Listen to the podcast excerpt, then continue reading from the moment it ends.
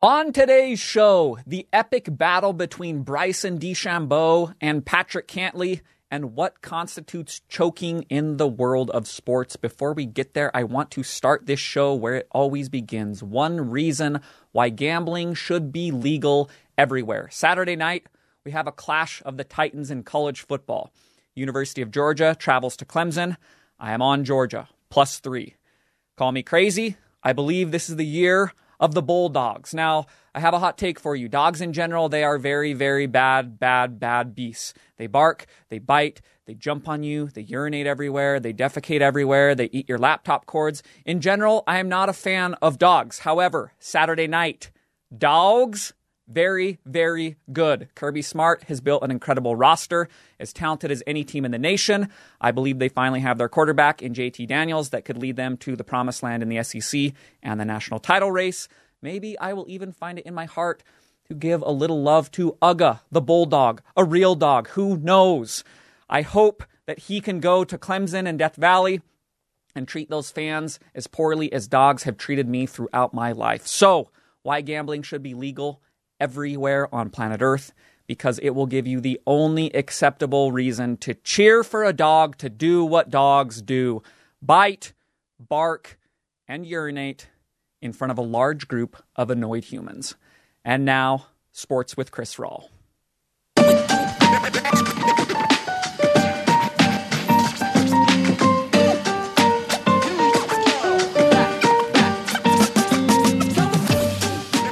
What constitutes choking?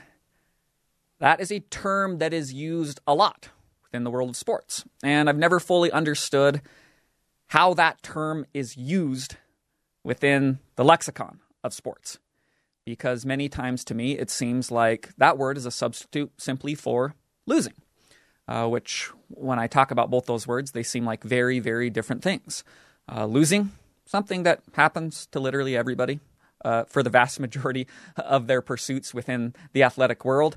Uh, choking, to me, seems to be something very different. It's letting the pressure of the moment get to you and not feeling comfortable doing tasks that you can normally do, and then not being able to perform in a manner that you trust yourself to perform in. I think sometimes the word choking is used simply for an athlete who didn't play up to their very highest level of capability in the biggest possible moment, which again is something that I find to be strange because that is pretty much every athlete ever. The best version of an athlete very rarely manifests itself at all, much less in the Super Bowl or Stanley Cup Finals Game 7 or NBA Finals Game 7. If you rewind back before LeBron had won his first title, and this word was a, a word that was continually thrown around when it came to him and his career, common criticism revolved around kind of that idea that LeBron was choking because he wasn't putting up 50 points and 15 rebounds and 10 assists in an elimination game, which we knew he was capable of doing. Uh, he didn't do it very much because that would be impossible. That would make you the greatest athlete ever in the history of all mankind. But instead, the Cavs would go in and would lose to the Magic in the Eastern Conference Finals or Boston Celtics, and LeBron would put up 30 and 8 and 7. And because of that, people would go, ah, that's a choke. That's not as good as the best possible version of LeBron is.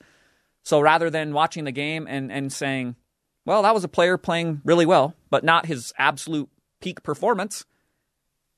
And, and now he's just lost to a team that seems like they have a better team. Rather than doing that, people just honed in on this word. No, choker. Uh, he's not going to be able to ever win a championship or do any of the things that we now know LeBron has done. NFL kickers are a very interesting subject when it comes to the term choking. And it's also a very interesting examination in how the actions of a kicker can reflect upon a teammate. Uh, I want to go back to 2006 NFL playoffs. Pittsburgh Steelers, they're playing the Colts. Peyton Manning, Ben Roethlisberger, Mike Vanderjagt is the kicker for the Colts at the time. Very good kicker in his own right. He has a kick in the playoffs that can send the game to overtime. He hits just pretty much a total shank, misses everything, and Colts are going home. Now, There was debate at the time over whether this was a choke on his part or what was going on through his mind, but how this played out in a more interesting manner when it comes to the way that choking is used within the sports lexicon is that that missed kick turned into a reflection on Peyton Manning, the quarterback, who a lot of people like to call a choker at the time because by the end of that year, you know, Tom Brady, he had three Super Bowls and Peyton Manning had zero. And yeah, your kicker missed a kick that could have sent you to overtime. You could have won there and you could have won the Super Bowl or whatever. The main point is you are also a choker because you lost. Two terms that don't necessarily mean the exact same thing. And you're also a choker because your kicker missed a kick that could have sent the game to overtime.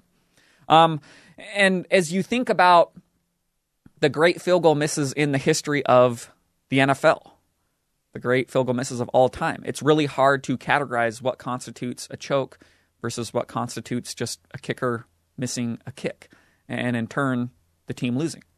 Uh, whether it's Scott Norwood in the Super Bowl against the Giants, a kick that every Bills fan remembers, a kick that would have won that one Super Bowl that every Bills fan wanted at the time and wants even more so now.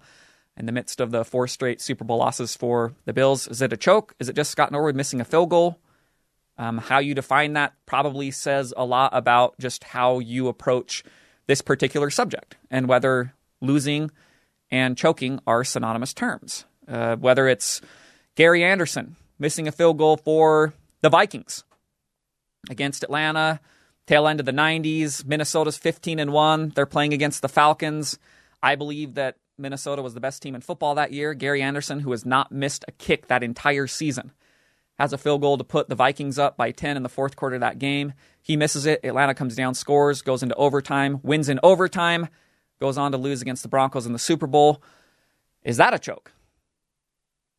Uh, Blair Walsh, another Minnesota Vikings kicker. Sorry to the Vikings fan for bringing up all these Minnesota kicking moments, but he's got a kick few years back against the Seattle Seahawks in the playoffs. I'm watching it in a casino in Vegas, and He's kicking to win the game inside the 10 yard line. It's such a gimme that it just seems reasonable to assume that it's going to go in. You don't even need to watch it.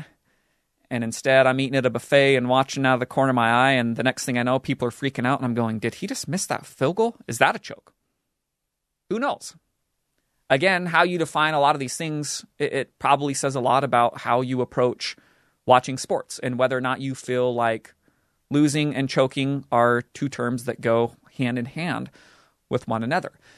Now, I want to transition to the world of golf because golf is where the word choking becomes even more interesting because of how mental and how pressure packed the sport can actually be. These other sports that I'm mentioning basketball, football, uh, hockey, baseball it's harder to define choking and it's harder to examine the word period within a sport where you're constantly moving and sweating. And a lot of the sport is based upon just physical movement and acting without thinking, putting your body on autopilot and trusting that it knows how to perform these tasks, right? That's why I think field goal kicking or free throw shooting, they're more interesting examinations because they're set piece. One person there just thinking about what they have to do. That's when choking and pressure become much more interesting to somebody like me. Now, golf, where it's one brief moment of physical movement and then a long period of time of thinking and trying to manage pressure and thought, this is the most interesting sport to examine this word. Uh, if you look at the entire back nine of a tournament, it's just that, that experience that I just described. It's managing nerves, it's trying to control parts of your body while your heart is pounding out of your chest and trying to find some semblance of sanity within that entire process. Your body, you know how to do these things. I know how to make a full swing with a driver. I know how to hit a seven iron. I know how to chip. I know how to putt. But can I do all of those things when I have five minutes to think between a shot? And all I'm thinking about is I have the lead on Sunday can I get this ball into the hole in the shortest amount of time possible? That's a big, big, big pressure packed moment. Uh, and especially on the putting green, where the smallest of muscle movements controls the line and the pace of your ball amidst that maelstrom of emotion and nerves and pressure. On the putting green, that's amplified tenfold because you're trying to just do a tiny little shoulder rock and follow through on that line. Meanwhile, your heart is pounding and your adrenaline's rushing, and you're trying to calm your emotions and your thoughts to just say, do what you know how to do, do what you know how to do. So, the most interesting and scintillating sporting event of the weekend. It was not Nebraska, Illinois, contrary to what I was talking about yesterday. That was the sporting event of sadness. The most interesting sporting event of the weekend was the BMW Championship, and specifically the Sunday duel that ensued between Bryson DeChambeau and Patrick Cantlay. One that I was riveted by. I didn't necessarily expect this to happen. I kind of get down on some of the FedEx playoff events that are set out by the PGA Tour. This one, it turned into a birdie fest, and I'm kind of going, blah, all right, whatever. But the golf that ensued between these two players, I was all about. So within the world of golf, it's very easy to understand clutch play because you cannot back your way into winning a tournament against a field of 70 golfers. You literally have to hit shots.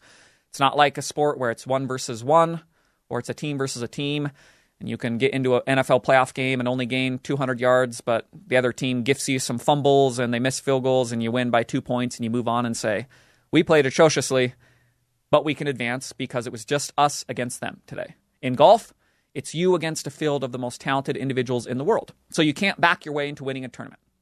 You can't just sit there and doink around and say, oh, everybody else, they fell out of the way. You have to go and continually make shots. So Patrick Cantlay, who emerges victorious on Sunday after a six hole playoff.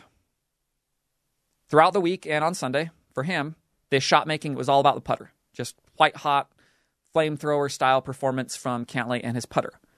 By the strokes gained putting metric, which the PGA Tour started tracking in 2004, Cantlay gains 14.58 strokes with his putter relative to the field, which is the most by any individual golfer at a 72 hole PGA Tour event since that metric began being tracked uh, 17 years ago. So, a historic putting performance from Cantlay. And again, that was throughout the week, and it was really, really, really prominent on Sunday, especially as things were tightening up on the final holes of the back nine in regulation and within the playoff. So, Cantlay, he wins. He moves to number one in the FedEx Cup. He will start in the lead of the Tour Championship this week, the final FedEx Playoff Tour event. He secures his spot on Team USA for the Ryder Cup in September. For those of you who are interested in betting or rooting for Team USA in that particular format, you watch Patrick Cantlay and you watch that putter and you think about that transferred to match play, and it's an all caps, just yes, please, give me that. I'll be betting on that in a heartbeat maybe USA can kind of tap into that energy that Team Europe always seems to get from somebody like Ian Poulter, who just runs in bombs from all over planet Earth. And in match play format, that is particularly demoralizing. So, what's interesting about that idea is DeChambeau and Cantlay were so far ahead of the field coming down the stretch that this amounted to kind of a match play type scenario. Yes, it's stroke play, and so they're battling one another stroke versus stroke, but they're in the same group and they know they don't have to worry about anybody but the other person. So it kind of turned into a similar vibe that match play brings. So within match play, when somebody's running in bombs from all over planet Earth, it kind of sets up this strange, off kilter emotional experience for the person who's closer to the hole, yet having to watch in putt after putt after putt just be rolled in. So, Cantlay, what he's doing on Sunday, I want to read something that comes from the Associated Press. With the putter in his hand and ice in his veins, Cantlay delivered one clutch putt after another to survive the final three holes of regulation and six tense holes of a sudden death playoff. He closed out his 6 under 66 with an 8 foot par putt on the 16th, an 8 foot bogey putt on the 17th after a tee shot into the water, and a 20 foot birdie on the 18th to force a playoff.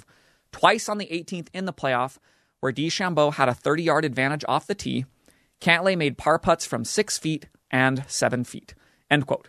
So again, going into this idea that it's very easy to understand clutch play in context of the winning golfer because you cannot back your way in. Cantlay has moment after moment after moment, and, and again, all of them boil down to his putter. Um, in regulation, on that 18th hole, he has to drill a 20 footer to force a playoff. He does. To win the tournament on that exact same hole in the sixth hole of the playoff, Cantlay has to drill an 18 footer on a different line, different break, different read. He drills that, which ends up being the winning margin. It was truly just spectacular, riveting stuff. Amazing theater from this tournament that I didn't fully expect it from. So you tip your cat or you tip your hat to Cantlay. You say that was a transcendent performance with your putter. And then we move to the other side of the stool.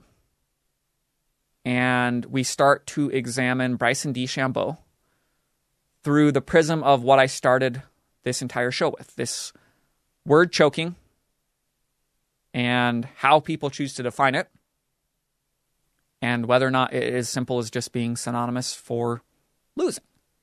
So, Bryson DeChambeau is easily the most dislikable person in a sport filled with dislikable personalities, a true doofus. Anything he does, it's just, it's buffoonery at its highest level. Um, the temper tantrums, the aghastness at every shot that doesn't do exactly what he thinks it should be doing.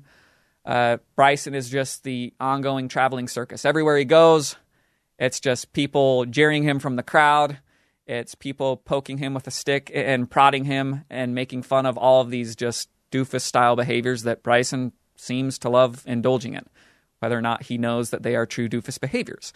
So it might be because of that or it could just be how we talk about losing and choking in general. But the word choke has been thrown around a lot with DeChambeau lately, including after the loss on Sunday. Now, this kind of stems back to the U.S. Open because Bryson has had two notable meltdowns within the last few months. First one occurs at the U.S. Open at Torrey Pines, a tournament that Bryson had won the prior go round and he makes the turn on the back nine on Sunday, tied for the lead. At that point, he hasn't made a bogey in 30 consecutive holes, and he goes on to shoot a 44 on that backside. He just plummets off the leaderboard. You don't even see him there when the tournament's over. Jon Rahm's on top. Bryson, who you knew was close, you're having to scroll down, scroll down, scroll down, and then finally you find him because he shot a 44 on the back nine on Sunday. And a few weeks ago, uh, he goes into the St. Jude Invitational in Memphis he's there right at the top of leaderboard all week. He's leading. Uh, he makes the turn there again, similar position to what was going on in the U.S. Open, and it's another total flameout. He shoots a 41 on the back nine there. He clears the way for Abe Ancer to come out victorious of that tournament. Um, and again, he's nowhere near the top of the leaderboard by the time the tournament settles. Just throws everything away in those last nine holes. So you know, within the world of golf, that when one thing happens, you think about it a lot. I say this personally when it comes to my own game on the amateur circuit. You do something bad, it's always there within your mind. It's just how sport that is so mental works. Uh, sport that, yes, it's built upon physical performance, but the vast majority of the sport is about thinking and managing thought and emotion. So when something happens, it's just there. You think about it and you try to avoid uh, engaging with the idea and thinking, I am a choker because I shot a 44 and the back nine on the US Open on Sunday, right? So this word starts to get pushed out there with DeChambeau. Oh, maybe he's just, he's not built for these moments. Despite the, despite the fact that he's already won a major, he's already won, I believe, eight PGA Tour events within his career. And to compound this, especially when you're watching him on Sunday at the BMW, it seems like he might be struggling with some sort of chipping yips or something that is preventing him from chipping in a manner that you would expect from a professional. Every time he has the opportunity around a green that he can putt, he's putting on Sunday. Uh, the one time he has a chip within a really pressure packed moment, it's in regulation on 17. Cantlay has flared one into the water. It seems like Bryson's going to seize control of the tournament. He already has a one shot lead. He hits it just short of the pin, but it's a pretty benign up and down to make par. At best, Cantlay is going to make bogey, which would give Bryson a two shot lead going into the final hole. And instead, he just completely stubs a chip out of the rough, misses the putt for par. Cantlay makes a pretty incredible bogey to stay one down. He hits that big birdie on 18 to send it to a playoff. You know how the rest turns out. So all these things are compounding. The back nine flameouts, the mayor maybe or maybe not struggles with the chipper, with the wedges, with the approach shots that Bryson continually seems to not fully know how far they're going.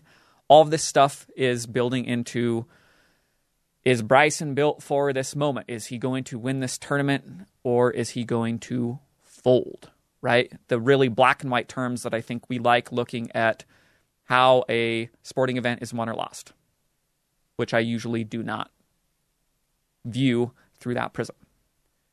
I want to read from the Associated Press again. This comes uh, about DeChambeau and his performance. DeChambeau, who also closed with a 66, can pick just as many putts that cost him. His week featured a missed six footer on the 18th for a chance at 59 on Friday.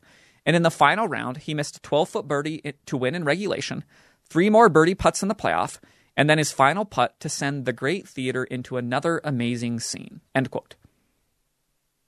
So, this is where I think this performance and this back and forth really becomes interesting on another level for me because I'm a firm, firm, firm believer that losing doesn't necessarily equal choking. And very rarely are those two things going hand in hand.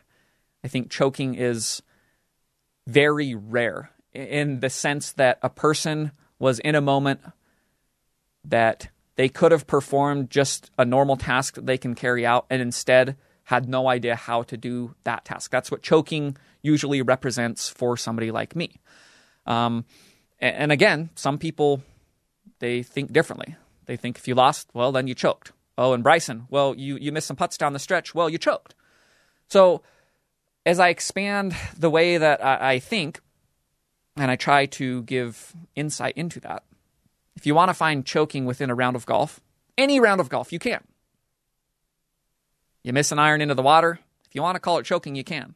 I didn't perform something that some a lot of the times I can actually do.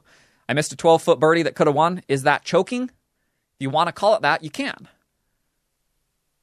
However, a 12 foot putt, anybody who's had a 12 foot putt with something on the line knows how hard of an experience that can be, much less the fact that if nothing's on the line, Tour average for a putt between 11 to 15 feet is a 30% make probability. That is the average putt percentage probability on the PGA Tour, the very best putters on planet Earth. By this same token, if you want to find brilliance in any round of golf, you can. Uh, like if you want to talk about the actual performance on Sunday from Bryson DeChambeau, you can find either one of these things. You can view this round however you really want to. It's never as black and white as he choked and that's why he lost. It would never be as simple as if he had won saying he was brilliant and he didn't do anything bad and that's why he won. There is no more fickle game than golf. A game that revolves around beating a tiny ball around in the elements that you can't control, trying to roll it into a hole cut in grass that has a bunch of natural imperfections that has been stomped on all day by a bunch of dudes wearing spikes. There is no game more fickle than that. So Bryson, amidst these missed putts, uh, referenced by the Associated Press, he's still got a lot of flashes of brilliance within that same performance. He's got an enormous putt on 16 in regulation, creeping down the hill for birdie on that par five. He gives the weird buffoon Bryson fist pump. Nonetheless, incredibly clutch putt that looked extremely hard, and he drills it. He comes back with that stub chip on 17. Okay, not good. He comes back on 18, nursing a one shot lead. I can guarantee you that heart's pounding, the pressure's there. He drills a drive right down the middle. He hits a great approach to 12 feet. Cantlay drills a bomb. Remember that match play style format and how you feel when you watch that go in. And in the back of his mind, he's probably thinking, I can probably two putt this and win. And now the next thing you know, he has that and he has to make an order to win. He buzzes right by the edge, we're going to a playoff. Now, this is where I want to take a pause and again expand insight into the way that I think. This comes from personal experience in the game of golf. This comes from just watching a lot of sports and a lot of golf. I'm a very, very, very big believer And the idea that once you start getting out beyond the 10 foot range, there is no distance. There's no difference, sorry, between a putt from, let's say, 15 feet that hits an edge, that buzzes an edge and finishes a foot behind the hole, or that hits and goes in. There's literally no difference. I'm a very firm believer in that. That is a mantra that I continually repeat to myself within my own golf game. When I have a 20 foot putt and I putt it and I lip out, I go, that was a great putt. Uh, if I do that again, it will go down the next time. A very firm believer that all of those putts are the same. A perfectly paced putt that buzzes right by the edge and finishes right after it, or hits the edge and doesn't go in, or hits the edge and goes in. Those are all the same putt. Remember, you're putting over a stretch of grass that has natural imperfections, divots, divots repaired, random bumbles that just happen when tiny blades of grass or anything can affect your ball, and then it's been stomped on by a bunch of people wearing spikes. Remember how fickle that experience can be, right? So when you engage with that idea, as I do within my own game, and I, uh, on days where I through the front nine, I've hit a ton of good putts and all of them have missed. I go, I just got to trust that those will start dropping. That's just how this game works. I'm not going to change anything. I'm not putting poorly. Yeah, maybe I have 16 putts through nine holes, but there's a different world where that's 11 putts, just like that, because that's how this game works. I keep believing that. I keep putting a good stroke on it, and inev- inevitably, those putts will fall. That is what I believe in my own game, and that is what I believe when I watch professionals play golf. So, through that lens, Bryson misses some of these putts. Down the stretch, he makes other putts. Choking becomes a theme in how this is covered, uh, which again, I don't think is necessarily fair through the context of when I watched this event, did I feel like it was a choke job? Did I feel like Bryson had stuff in front of him where it was the most easy thing to do and he could do it with his eyes closed? Did I feel like that was there? He had a two foot putt to win and he couldn't pull the trigger did he have anything like that? No. So I hear this through coverage of the event, and I don't fully understand it when, again, you engage with this idea that I'm talking about when it comes to putting specifically. When you have a 12 foot putt and it buzzes by the edge, when you have a 15 footer and it hits the hole, as he did on one of the playoff holes in regulation on hole 17, the par 3, lips out a putt that would have won from about roughly 15 feet. There's no difference between that putt going in or out. There just isn't. I, I'm a firm believer in that. When these putts are zipping by the edge, on another day, that putt is going in. Not to mention when you expand it out from just putting individually. And you say, okay, this person, yeah, he's a total buffoon, total doofus. I get all that stuff. Nobody understands it more than I. Not a fan of the dude as a person. Um, but when we're talking about this performance through just simply the prism of choking and losing and whether or not those two terms are synonymous. The person who is now being called a choker because he missed these putts down the stretch, well, the same dude, he hits the clutch putt on 16 in regulation.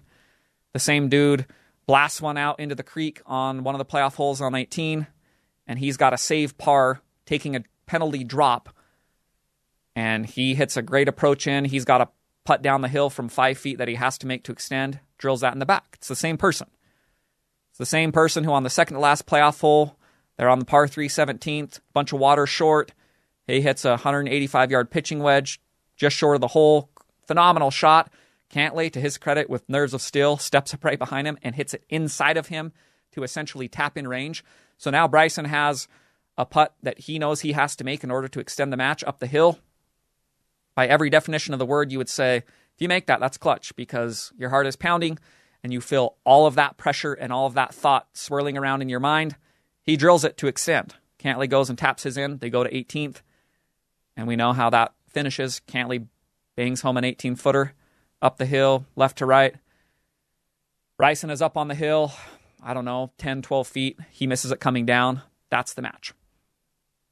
So for the week, when you talk about Bryson DeChambeau with his putter, very, very, very, very, very, very good week.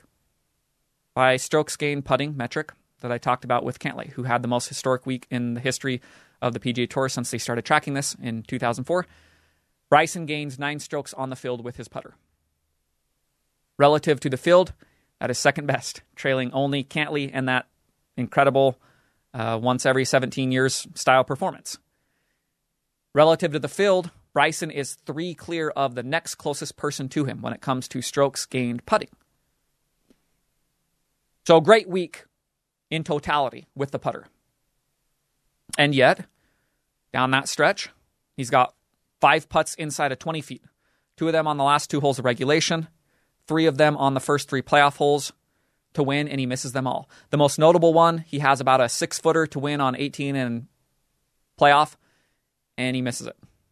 That's the one that if you're looking at, you're saying you need to make that one. You just have to make that one.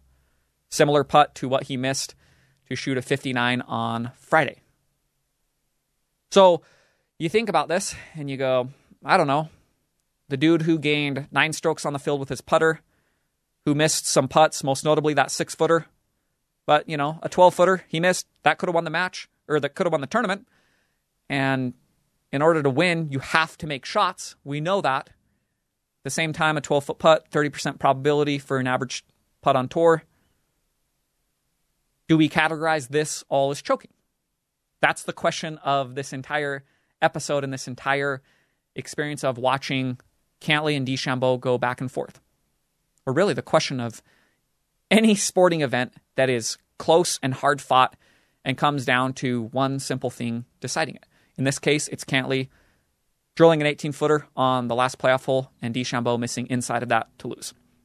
So is this choking when it comes to Bryson? I always skew towards no. That's just how I view sports. I always understand that all this stuff is fickle, golf most of all. And on a different day, one of these putts just bobbles home, and we're celebrating Bryson for the raw power and the driver off the tee and this great strokes gain with the putter throughout the week. And we're not talking about does he have chipping yips is this part of a larger pattern pattern like the US Open meltdown or the St. Jude meltdown?